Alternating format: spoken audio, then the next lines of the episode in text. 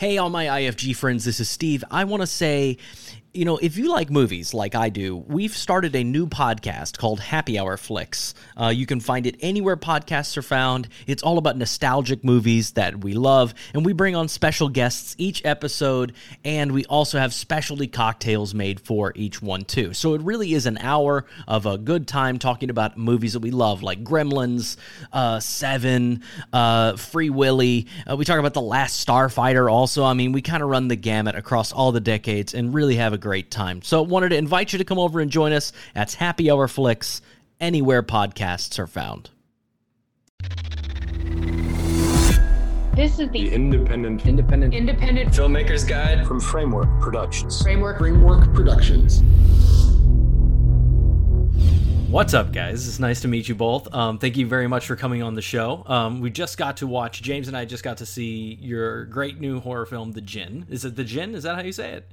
That is how you say it. Yes. The Djinn. Yeah, the Djinn. Um, a lot of fun and really, really enjoyed it. So, but tell me a little bit about what what made you guys want to get involved and do this project in the first place.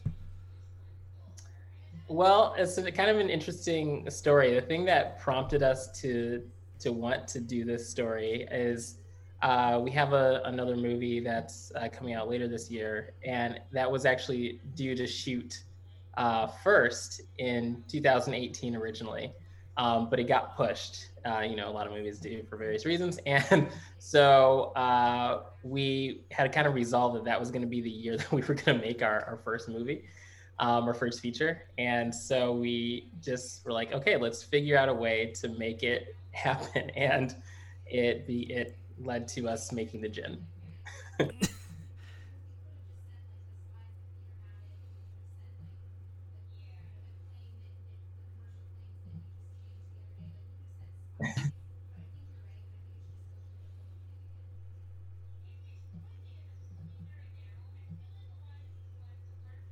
Oh, that's awesome. so did you write this? Did you write the Djinn? It's the boy behind the doors. The other movie you have coming out, right? Correct. Yeah. Yeah. So did you write them both at the same time? How did the screenplays come about? You guys are co-writers, right, David?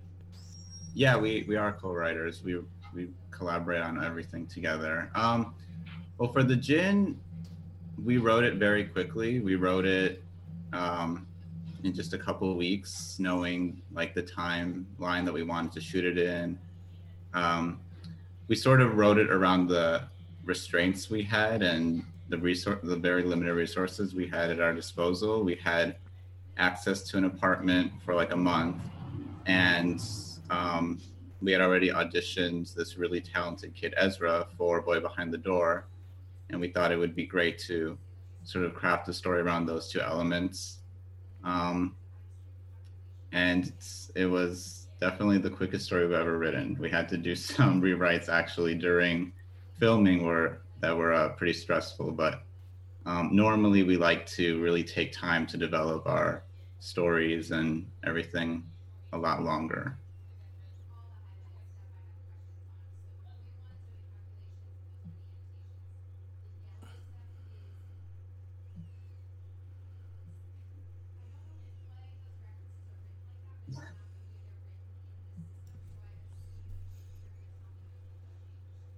It was pretty crazy because we found out, I think that I think we found out in like June of 2018 that Boy Behind the Door was getting pushed, and so and we didn't decide right away that we were gonna like resolve on like okay this is we're gonna make sure that we'd make a movie this year. So we kind of like took another like month or so while we thought about that.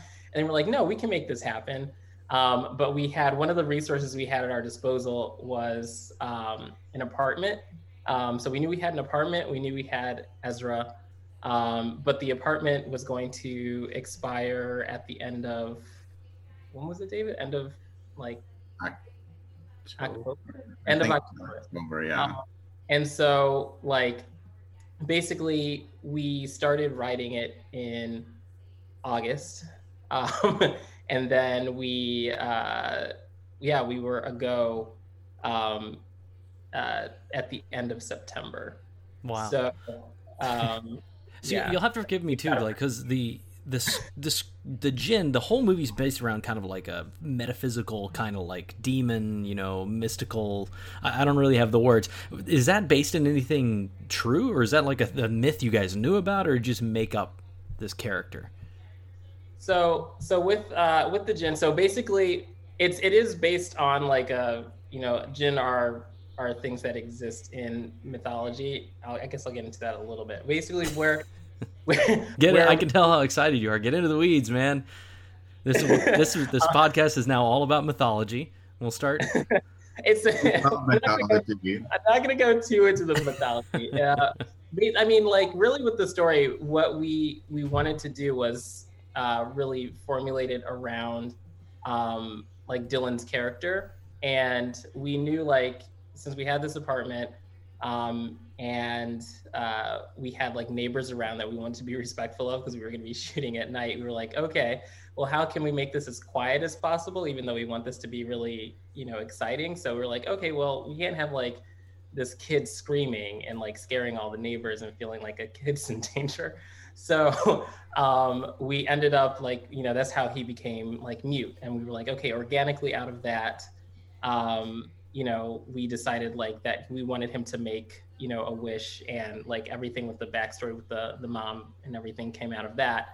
Um, without spoiling anything.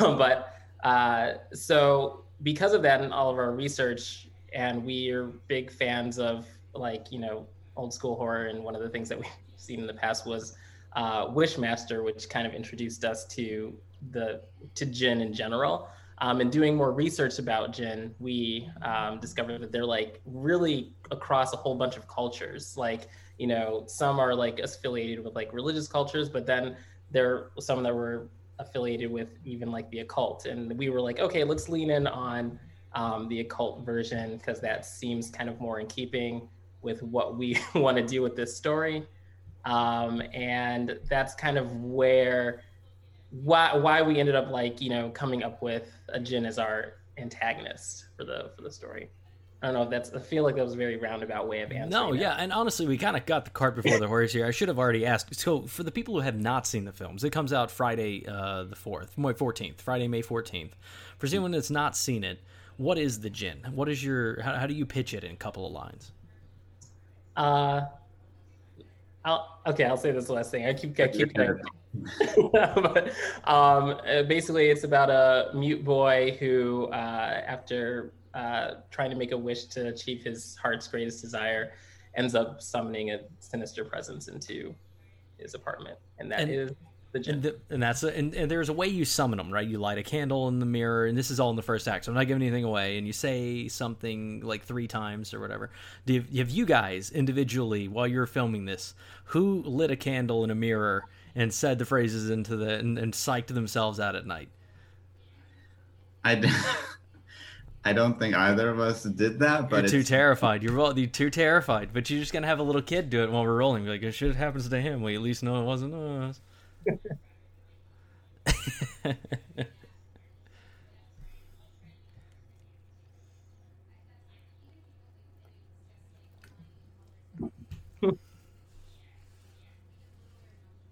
Oh,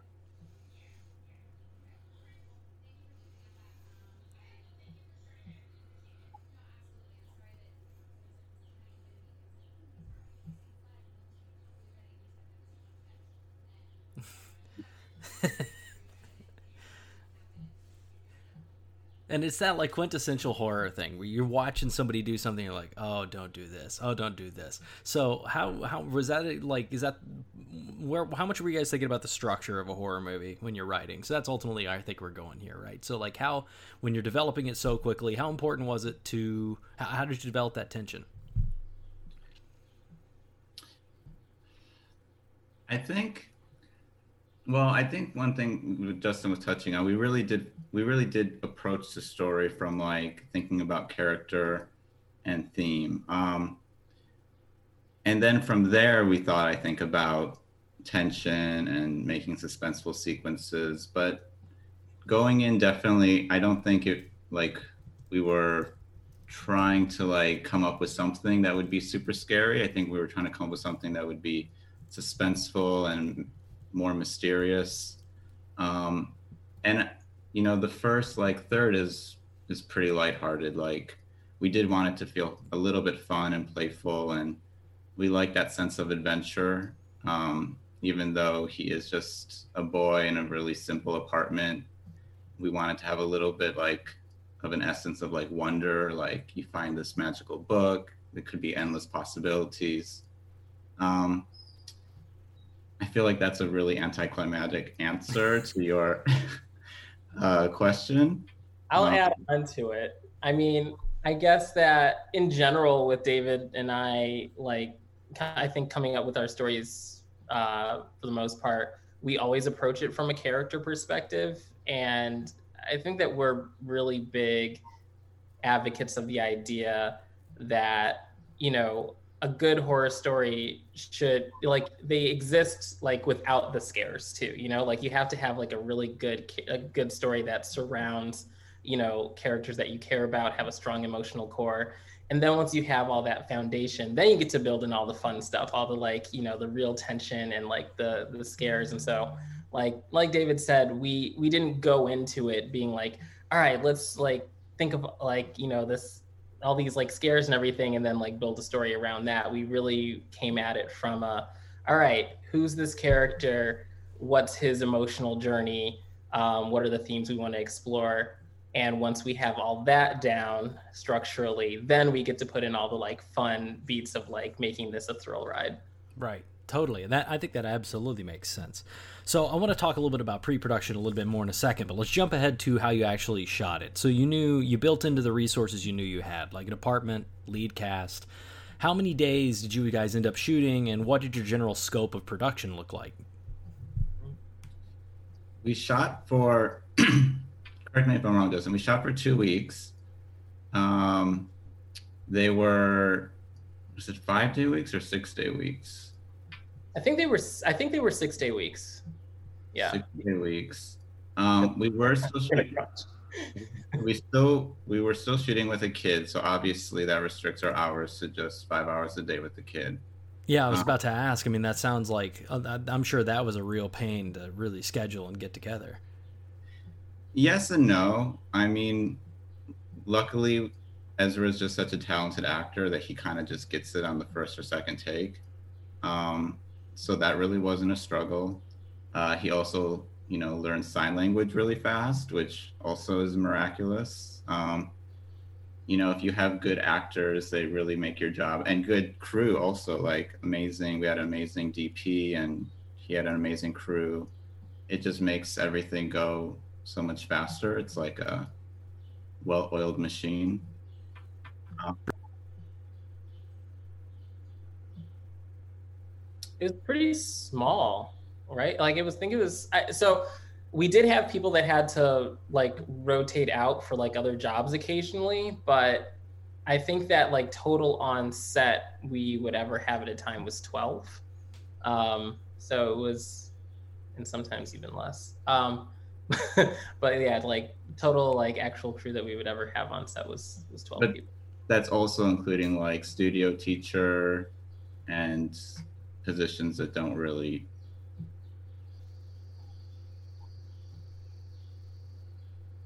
yeah. Um, but a lot of people had to kind of double up on on duties or just really like you know I mean uh, we we did have um, like a gaffer but like our DP really did have to like handle a lot of different aspects of the production and post production uh, I ended up having to do the bulk of the editing David was the production designer um, like there's just a lot of kind of Overlapping and wearing many hats. yeah wearing many hats so Well, you did a great job. I think the look of the film is very good. And uh, did you edit? You edited the film also, Justin? i did yeah Going back to the production design, though, I mean, I thought that was excellent. The movie has such a consistent feel throughout. I actually wanted to ask, you know, in big studio movies, that's usually achieved through a you know healthy art department uh, budget. But for you guys, um, you know, did you? How much did you uh, to to establish a, co- a cohesive look like that? Um, what did you do in terms of pre-production? Did you buy a lot of props, or did you? It was it mostly done with lighting? Well, thank you for saying that. The production design is like the one thing that I wish we had a little bit more time and money to really develop. Um, and yeah, we had to do a lot of it ourselves. It really was um, just a collaboration with our DP, you know, before talking about sort of defining all the spaces. The great thing about the apartment we had is that it has like a circular layout. So it allows for, there's no, there's never really like a dead end. Character can always go left or right. Um, and then in terms of just like dressing space, it was really just bits and pieces that we had. We knew since we couldn't like develop it maybe full like as fully as we'd like because of budgetary restraints and time restraints. Again, that was like a a story thing that came out of that. We thought, well, maybe they just move in, so it's a lot more sparse. Um, we can keep it very simple and um, clean and very generic and very plain, intentionally plain. Yeah, I mean, and that it comes across, and I think it really makes it more suspenseful and scary. You know, even just having that TV uh, in the dining room like that and having nothing else um, makes you know really sets a sets the stage and kind of feels creepy in a way. Thank you. I feel So- like David's always very self-conscious about the production design, so it's really nice that you no, guys. you shouldn't be. You shouldn't. I be. Absolutely. I would, I would say that's a, a highlight of the movie for sure. I mean, I felt it, and then the, the way the music can co- like comes into that as well. Uh, I thought it was very well realized. And there are two creatures, like two distinctive. Cre- you, you get without giving away too much. You get away with some not always having to show them, but then occasionally do show two distinctive creatures in the film, monsters.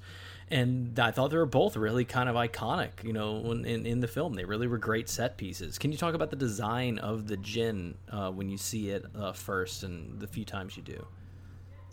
Yeah, so that developed also along the way. Um, one of the rewrites actually that David addressed earlier. Um, so since we did have such a low budget on this movie, um, we had an um, absolutely incredible um, special effects makeup artist who, I mean, uh, name's Gage Hubbard, and we love like I mean we want to work with him on everything, um, and uh, but we didn't have like the budget to you know for him to actually create the original uh, design that we had come up with because it's so like intricate. David and I are always very like you know shooting for the stars, and we're just like yeah sure we can we can make this like really uh, specific design for this creature with this no budget.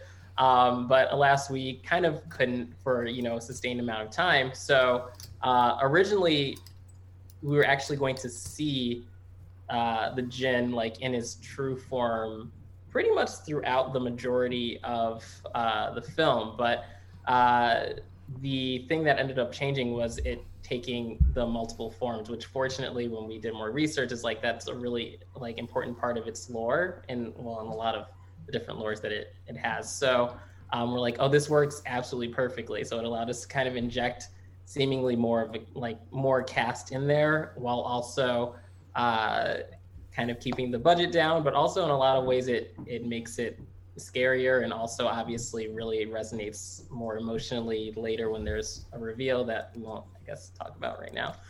Um, but uh, so, uh, but yeah, the design uh, for the the Djinn in general was just us working really closely with Gage and him really just kind of being uh, always on his toes and being able to just like roll with the punches when he had to adjust with the limited resources too. So it's it's really it was really great just having so many people on this crew that were able to adjust to you know everything that we were just working with. Everybody kind of had a lot of restrictions and Yeah, I assume most of the when you do see the Djinn itself, I assume it's mostly practical, right?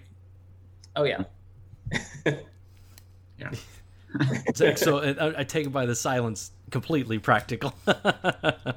there's some enhancements uh the, the on a, in a, a few times and there's some times i think you can tell like that had to have been a, a visual effect. Um but um yeah most of it is just gage's awesome work so. And that's also like the, there's another creature in that has like the great like teeth and like great like a really strong look and you showcase it at the right time when you see it you're like oh man that's really grabbing and it pays off in a very satisfying way That yeah, that was that was him too. So We're glad that that resonated with you though. That was a that was a fun scene to shoot. So two weeks, about twelve person crew, real stripped down. I mean, that's great. That's a tight schedule. For what twelve days? That's a really, really crazy tight schedule. That's really impressive that you were able to do it on such a tight thing, and you're probably because you did it in, you know, limited locations, not much cast. You could really probably do what you needed to do. Um, how did you? Since this came about so late, you were gonna you skip basically frog you know frog hopped your other movie with this one. Um, how did the development process being like? How did you get it up so quickly? Because I assume it's you know obviously it's a low budget, but you still have to run down the cash you need, the crew you need, the people you do, and then you have to edit it and all that. I'm kind of impressed you're able to do that and then do another movie and have two coming out in one year. That's really impressive. Thank you. Um, and really, thank you. Well, there's two of us, so it really makes life a lot easier. Um, we can like, you know, one of us can handle one fire, another of us can handle the other, and we just like tag team all our problems. It, it's really like really useful. I feel all directors should have a directing partner because there's a lot to do. I don't really know how we we did pre-production so quickly. We just we just knew the the date we needed to start shooting by because we sort of backtracked it from when we wouldn't have access to the apartment anymore, and we just did it. Just like Nike, you just do it. You just find a way. I You mean, find a way or you don't do it. it was it was really just about like just ma- like we had you know i guess even in terms of like you know getting the movie funded it was a combination of you know uh like say our own savings and also just like you know getting in touch with uh people that we knew could help finance the the movie. And um and really i think having that date was a really like we knew the date you know and i think that that's a big thing with uh, filmmaking in general that um, everything kind of works around like if you have a date and you're going to people being like we have these hard dates that we're going to be shooting on like things come together much much faster. When you have like an idea where it's like oh i want to shoot a movie and you don't really necessarily know when it's going to be a go. You know even if you let's say you have like some like funds maybe even more funds than what we had for this movie if you don't have that like date where you're ready to go I, it's so much harder to like actually pull things together. And i think that just having that and going out to people and being like hey we're shooting a feature on in this window like uh, do you want to be a part of it really helped like just get things together quickly because they were like oh well um, sure like i am free. And since it's coming up so quickly like they knew if they were available or not you know they didn't have like uh, other jobs in the rafters and they were like so it was it made that part of the job a little bit easier because you know we got to reach out to a lot of our our connections and just uh, you know see if they were like down for the cause you know coming up in a month or so so um like, yeah, I can't tell you how many people we've talked to, and that is like a consistent theme of like when movies are get actually made and get done, they, you know, people say this is the date, and you all of a sudden start pushing towards something and saying you because no one ever comes and does it for you, right? Like you never, no one ever walks up and be like, oh, you have a fantastic idea, I'd like to give you a bunch of money and help you make it. That just doesn't work that way. So the moment you start saying, I feel like here it is, everyone finally gets it. yeah So Yeah, you that- have your you have your team in place, you have your actor, you have your location. What about your camera package? What camera did you shoot with? What lenses and what did your lighting package look like as well? So we shot with uh, an Alexa Mini, I think it was a Mini. We we lean very heavily on our our DP. We're very visual uh, storytellers, and so we we know what we want our stories to look like and how like we want the end product to come out with, and we really try to convey that very clearly.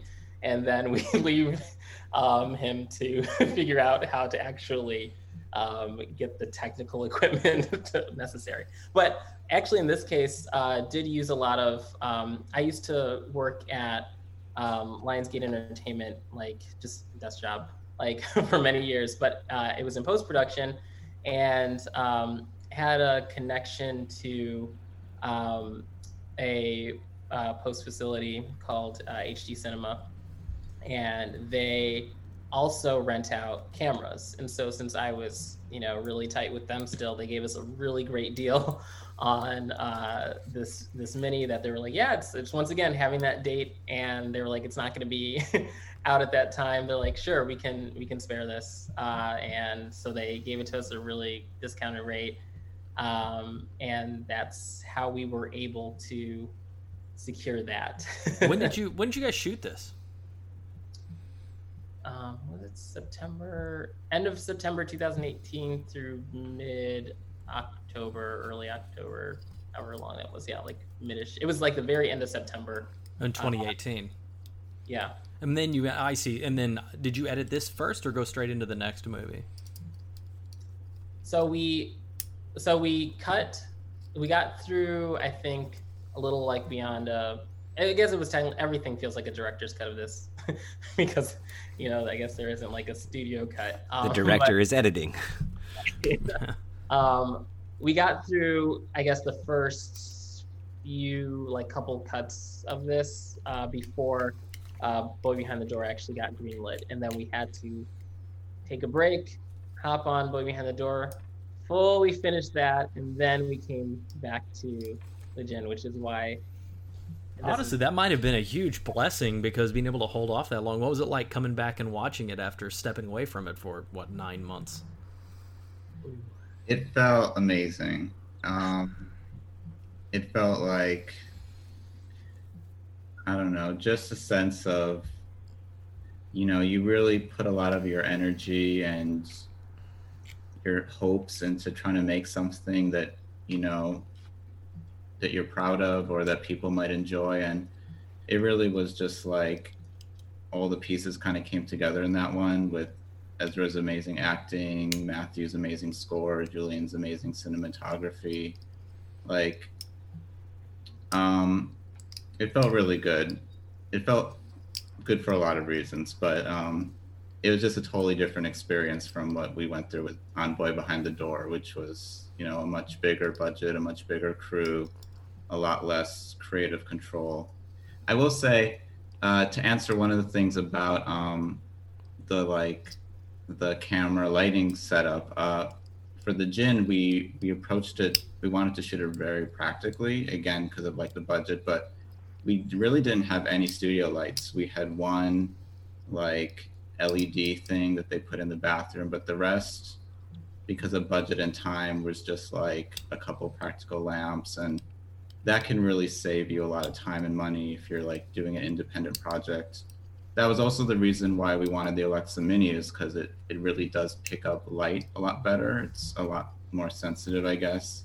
Yeah, and those ultra primes will be going to be very fast too. I mean, I love shooting that way. I love shooting with just, you know, one china ball in a stand or one, you know, light mat and then a bunch of lamps and practicals around and just little dimmers. I mean, you'd be surprised how much you can really make something look very and you can move fast too because you can point the camera anywhere you want and there's only one light to screw with. Sometimes you get like six lights in there, or four lights in there all in stands. To move the camera two inches now requires 20 minutes to move this and this and change this and get the flag out of there. And, you know, and then the actors are sitting around and being like, when are we going to do this?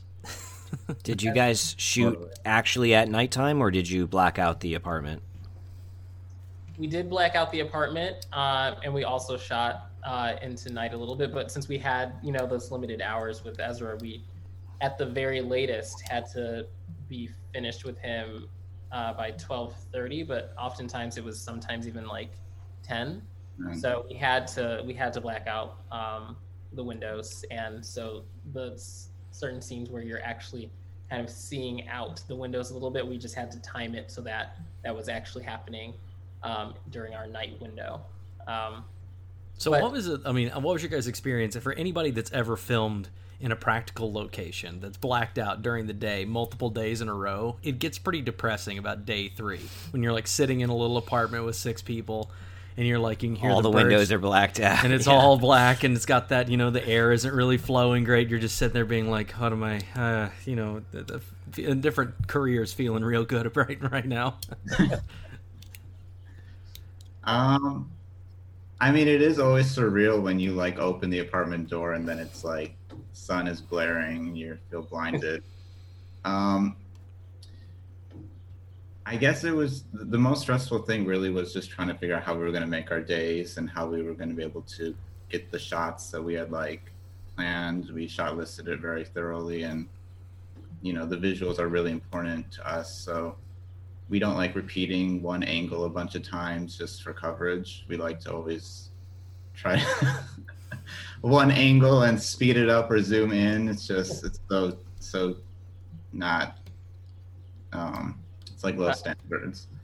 Um, so we really wanted to push ourselves to always try to you know have the shots be evolving and constantly different because you can only look at a, a blank apartment for so long before it just becomes like visually boring. So we tried to lean on the visuals being a little bit more interesting. Um, sorry, I don't think I answered the question. What was the question? No, that was I. It was more of a statement than a question. It is about the feeling of it being depressing in there. I mean, it, it, it wasn't though. I mean, I, I, I, I do think that it felt like it could have run the risk of that, but there was something about like just because it was such a small crew and everything just felt so like guerrilla and free that it was just like we were just kind of just trying to have a good time as much as possible. You know our our lead is a kid so we always kind of had to keep things fun for him. Um, and so i think that really helped uh, make it so that like you know there were times where it was really stressful but at you know at the end of the day i don't think anyone was just like oh get me out of this apartment Like, How about know? working with you guys? Did two movies in a row with a lead that's a kid. So what is it? What is your approach to working with a kid versus an adult? you know seeing as we haven't really worked too much with adults it's hard You- You'll find out whenever you grow up. we'll find we'll find out, right? Um, I mean, we did have we did have some experience with obviously a little bit on on the Djinn with Rob uh, and Tevy, and there there are adults in that, um, and also more so in in Boy Behind the Door. Um, I think that the approach we really try to take with you know kids is especially like this really takes place in like the casting process. You're really just trying to find a kid that you feel can can embody this character and then just can feel like they're being themselves on set essentially so um you know with uh ezra and this and, and lonnie and ezra and boy behind the door like w- you know we found kids that just they were so just like natural when you talk to them and like they you know everything that we had envisioned in these characters like they were just able to embody and it, it was effortless. Um, so uh, so it was just really easy to just say like all right uh, you're scared now say this line.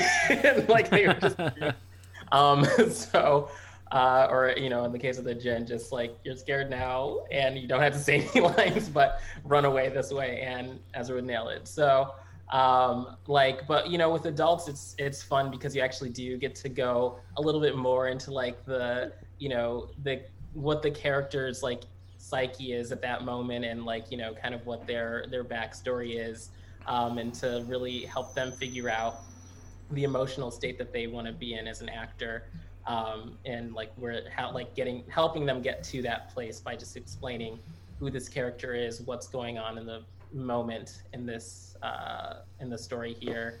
Um, and i don't know it's kind of fun you get to have this dialogue where they're kind of creating this character with you in a way like where you know you had a you had an idea of this character when especially if you you were wrote it also you had an idea of this character when you were putting it down on the page. And uh, obviously the actor wants to bring that to life but they're also injecting their own like uh, personality into it in a way that you never would have expected. And it really makes the character and the role evolve in this fun way.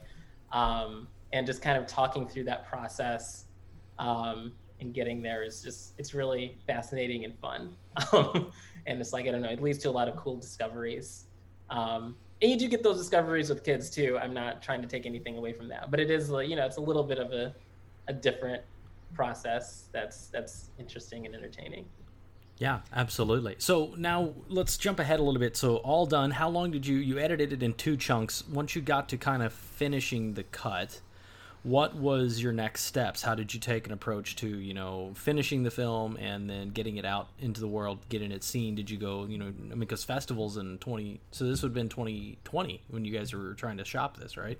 I mean it hasn't come out yet. So how did you get how did you get the film out there? How did we get the film out there? It's kind of a blur. Um, it is a blur, isn't it? kind of a blur.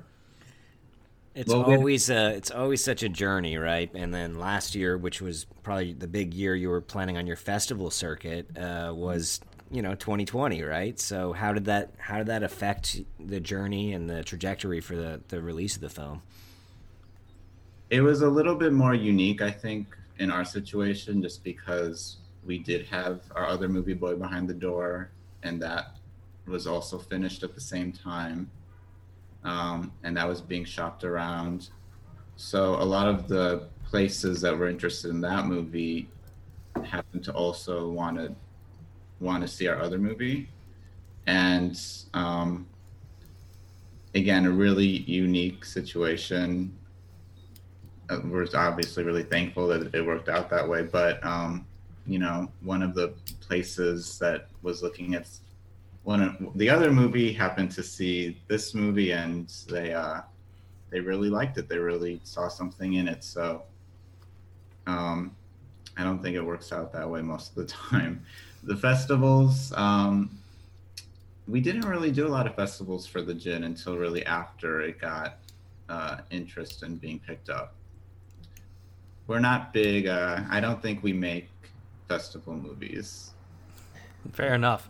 I mean, it's a it's a specialized thing for sure. But I mean, it doesn't. I mean, you already had an interest in distribution. That's why most people are going to a festival in the first place, right? Right. I mean, I think you might. Do you? I mean, I, do you think you really benefited? Sounds like you really did from having two films in a similar genre, really packaged at the same time. So you could kind of just. It's like you're almost marketing two of two for one as filmmakers. That was definitely uh, a benefit, and we did not we didn't see that coming. Uh, I don't because I I also just don't think at the time that we were even you know developing the Djinn that we ever thought that they would both be finishing at the same time. We we thought there was going to be a lag um, between them, and you know, so it was it was really it, it was really fortunate. And I actually, I mean, I won't go into, it, but the the Djinn actually also helped get Boy Behind the Door made in a way.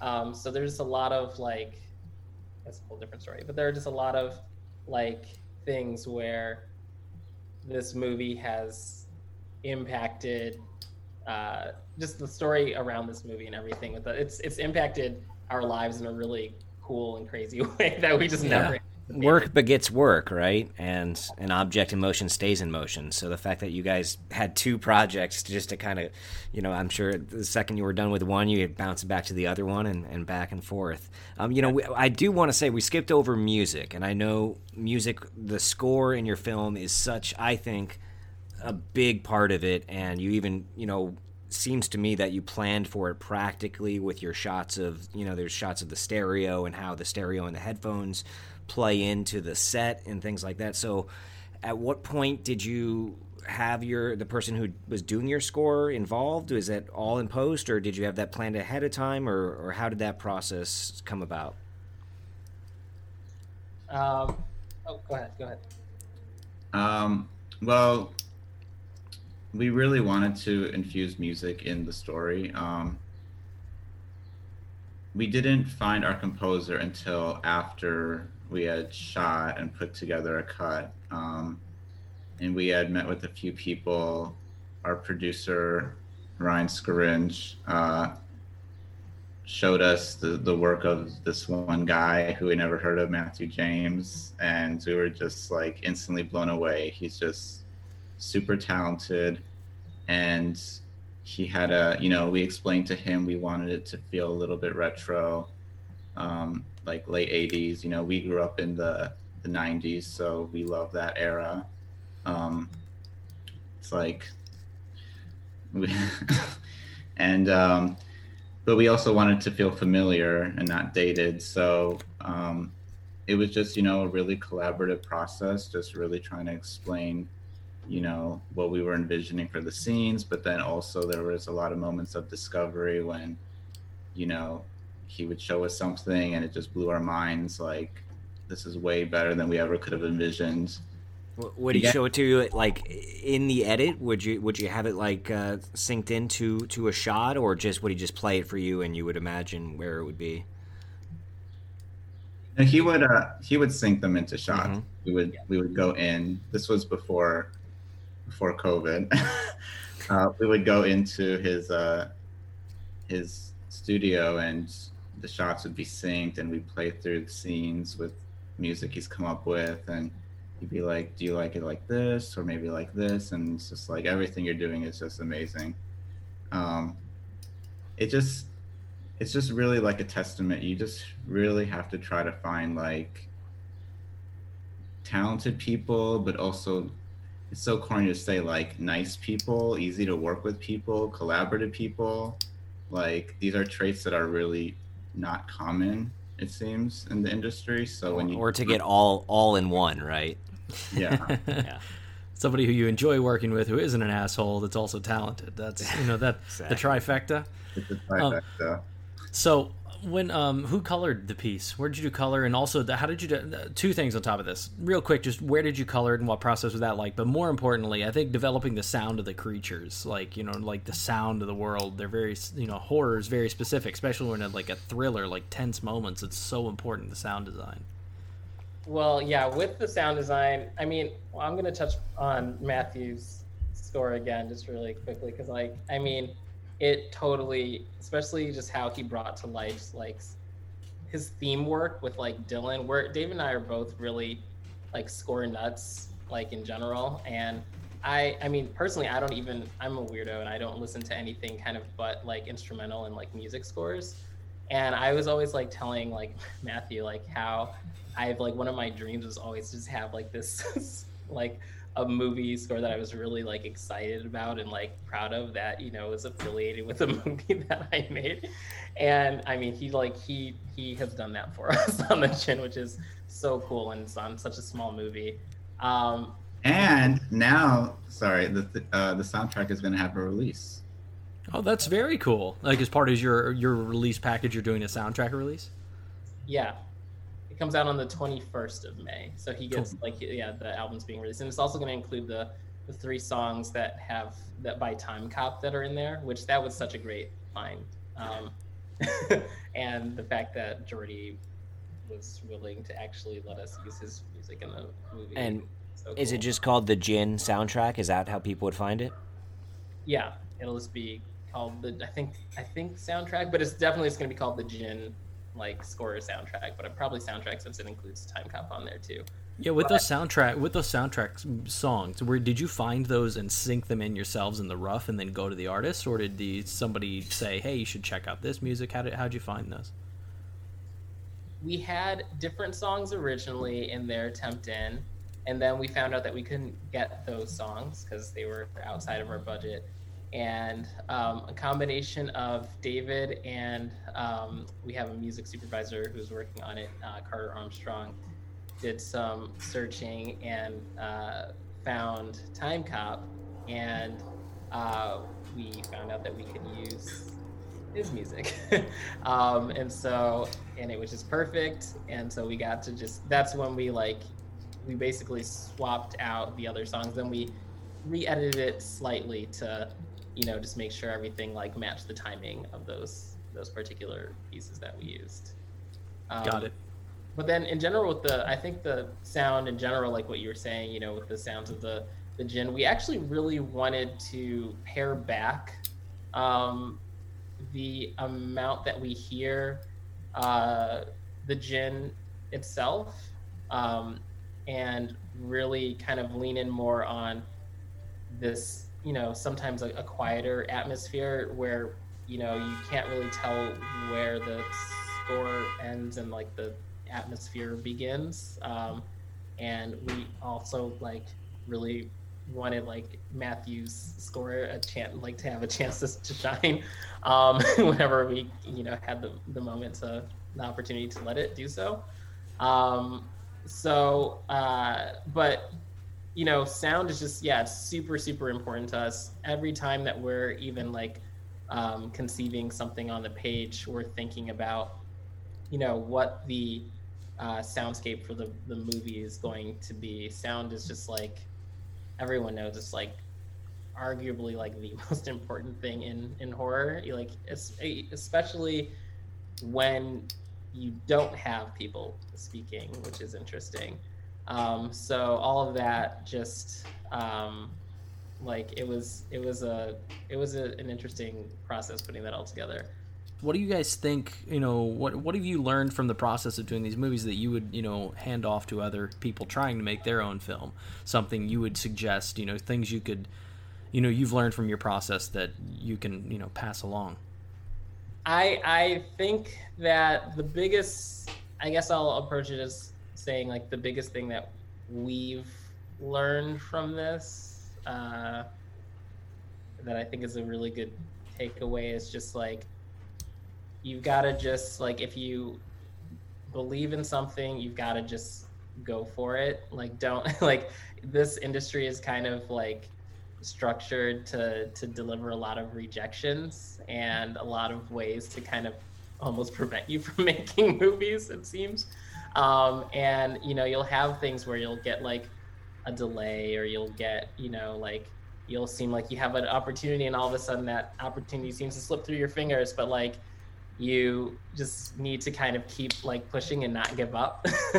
uh, and it's, I know it's super corny to say, um, but it's I think it's all about just like sticking sticking with your goals in this industry and just not backing down and kind of always trying to find a way to be creative to get things done.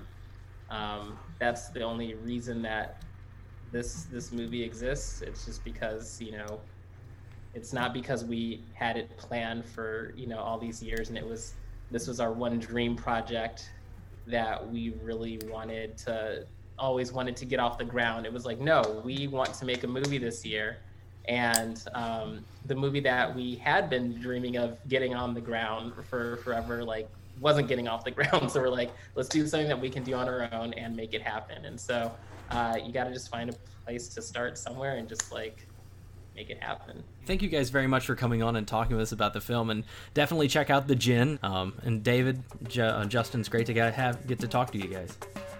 Thank you. It was great talking to you guys too. Thank you so much. Filmmaking is a collaborative experience, and so is this podcast.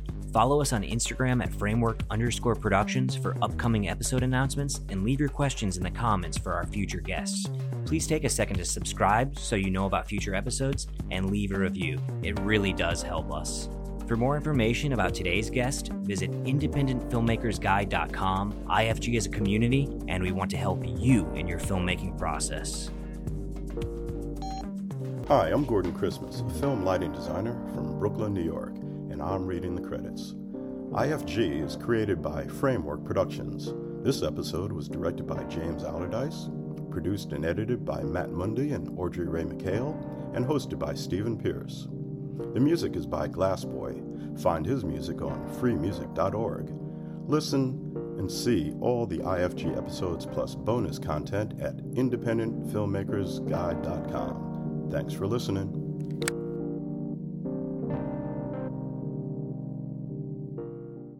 Hey, friends, we just wanted to take a quick moment to talk about two personal things. First, we wanted to thank you, our listening community, and our wonderful guests, learning so much together along the way and continuing to learn, sharing our stories, making a lot of new friends, and collaborating, which is exactly what this is all about.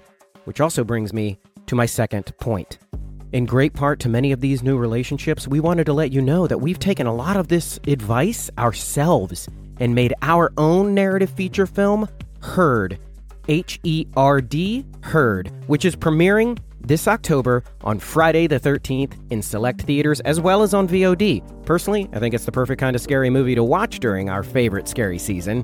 So we'd love for you to celebrate with us and watch Herd. You can pre order it on Apple TV, and of course, do the communal thing, see it in theaters. Of course, for all of this, please see our show notes, but basically, we're going to keep it all updated at herd.film. That's H E R D dot F I L M, herd.film as well. Thank you again. And be sure to give us a rating and a review over on Apple Podcasts so we can continue to build this community and collaborate. IFG How Movies Get Made.